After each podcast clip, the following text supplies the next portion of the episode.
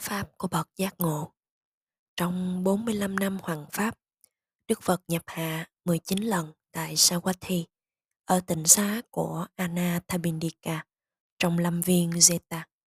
Mỗi khi Ngài ngự tại đây, trong 3 hay 4 tháng an cư mùa mưa, Anathabindika đều viếng thăm Đức Thế Tôn mỗi ngày hai lần. Thường chỉ để trông thấy Ngài, nhưng nhiều nhất là để thính Pháp.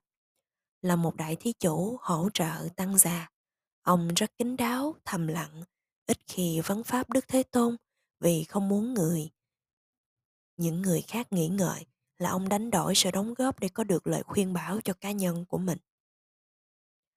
Sự cúng dường của ông đến từ trái tim mà không cần sự báo đáp. Niềm sung sướng, dân tặng tự nó đã là phần thưởng cho ông rồi.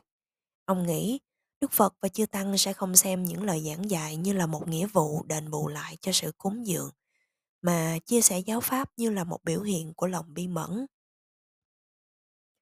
Vì vậy, mỗi khi Anathabindika đến gặp Đức Phật, ông lặng lẽ ngồi một bên, chờ đợi xem Đức Bổn Sư có chỉ dạy ông điều gì không. Nếu Đức Phật không nói gì, ông sẽ kể một vài sự kiện xảy ra trong đời sống thường nhật của ông, trong đó có một số được đề cập trong kinh điển, rồi ông chờ đợi xem Đức Phật có khuyên bảo gì không, chấp thuận hay phê bình các hành xử của ông, hoặc dùng câu chuyện của ông để làm đề tài giảng pháp. Ông dùng cách này để nối kết những trải nghiệm trong đời sống hàng ngày của ông với giáo pháp.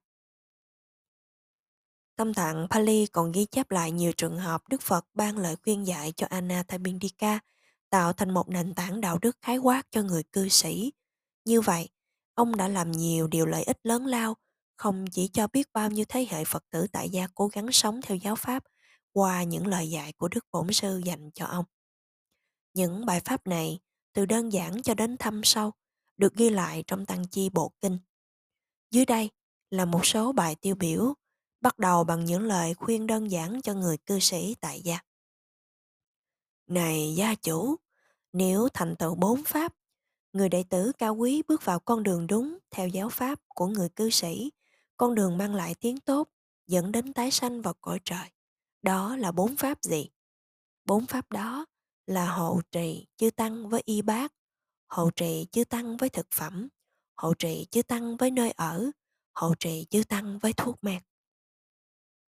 Này gia chủ, có bốn loại hạnh phúc người cư sĩ thọ hưởng được. Hạnh phúc có quyền sở hữu, hạnh phúc có tài sản, hạnh phúc không mắc nợ, hạnh phúc của sự trong sạch. Hạnh phúc có quyền sở hữu là gì? Một người có được tài sản do tận lực cố gắng thu thập bằng công sức mồ hôi nước mắt của mình và sở hữu chúng chân chánh. Khi suy nghĩ, tài sản ta làm ra nhờ tận lực cố gắng một cách chân chánh, hạnh phúc khởi lên, tội ý mãn nguyện khởi lên. Này gia chủ, đây là hạnh phúc có quyền sở hữu. Hạnh phúc có tài sản là gì? Một người nhờ có được tài sản do tận lực cố gắng mà vừa vui thọ hưởng tài sản, vừa tạo công đức. Khi suy nghĩ, nhờ tài sản do tận lực cố gắng mà ta vừa vui thọ hưởng tài sản vừa tạo công đức, hạnh phúc khởi lên, tội ý mãn nguyện khởi lên. Này gia chủ, đây là hạnh phúc có được tài sản. Hạnh phúc không mắc nợ là gì? Một người không mắc một món nợ nào, dù nhỏ hay lớn, với bất kỳ ai. Khi suy nghĩ, ta không mắc một món nợ nào, dù lớn hay nhỏ, với bất kỳ ai. Hạnh phúc khởi lên, tội ý mãn nguyện khởi lên. Này gia chủ, đây là hạnh phúc không mắc nợ. Hạnh phúc của sự trong sạch là gì? Vị thánh đệ tử được phước lành từ thân hành trong sạch, khẩu hành trong sạch, ý hành trong sạch. Khi suy nghĩ, ta được phước lành với thân hành trong sạch, khẩu hành trong sạch, ý hành trong sạch. Hạnh phúc khởi lên, tội ý mãn nguyện khởi lên. Này gia chủ, đây là hạnh phúc của sự trong sạch. Này gia chủ, có năm điều hiếm hoi trên thế gian này mà ai cũng ao ước mong cầu hài lòng vui thích khi có được. Năm điều đó là gì? Đó là trường thọ, sắc đẹp, hạnh phúc, danh thơm và được tái sanh về các cõi trời. Này gia chủ, ta không dạy rằng năm điều này có thể đạt được bằng lời cầu nguyện. Nếu người ta có thể đạt được năm điều này bằng lời cầu nguyện, ai lại không làm như vậy chứ? Này gia chủ, có một vị đệ tử cao quý mong muốn được trường thọ. Việc cầu nguyện hay vui thích trong việc cầu nguyện để được sống lâu không đem lại lợi ích gì. Thay vì vậy, người ấy còn phải đi theo con đường dẫn đến phước báo được trường thọ, là trời hay là người. Với một vị đệ tử cao quý mong muốn có được sắc đẹp, hạnh phúc, danh thơm, tái sanh vào cõi trời, thì việc cầu nguyện hay vui thích trong việc cầu nguyện chỉ để mong có được sắc đẹp hạnh phúc danh thơm tái sanh vào cõi trời không đem lại lợi ích gì.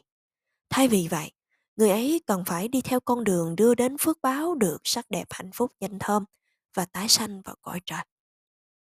Này gia chủ, có năm lý do để gây dựng tài sản. Năm lý do đó là gì? Một người đệ tử cao quý với tài sản được gây dựng chân chánh nhờ nỗ lực làm việc bố mồ hôi nước mắt của mình. Vị ấy mang lại an lạc cho mình, cho cha mẹ, vợ con và người làm. Khi tài sản được gây dựng như vậy, vị ấy mang lại an lạc cho bạn bè thân hữu. Tài sản được gây dựng như vậy, vị ấy mang lại sự tránh khỏi tai họa và giữ gìn tài sản được an toàn. Khi tài sản được gây dựng như vậy, vị ấy dân tặng đến quyến thuộc khách khứa vong linh vua chúa và chư tiên.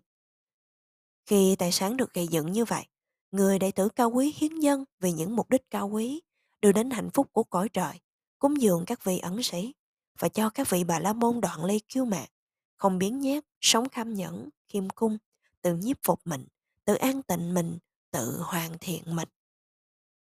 Nếu tài sản của vị đệ tử cao quý gây dựng với năm lý do, bị hoại diệt, vị ấy suy nghĩ như sau, ít nhất ta đã gây dựng tài sản với năm lý do trên, này tài sản không còn nữa. Như vậy, vị ấy có thể không phiền não.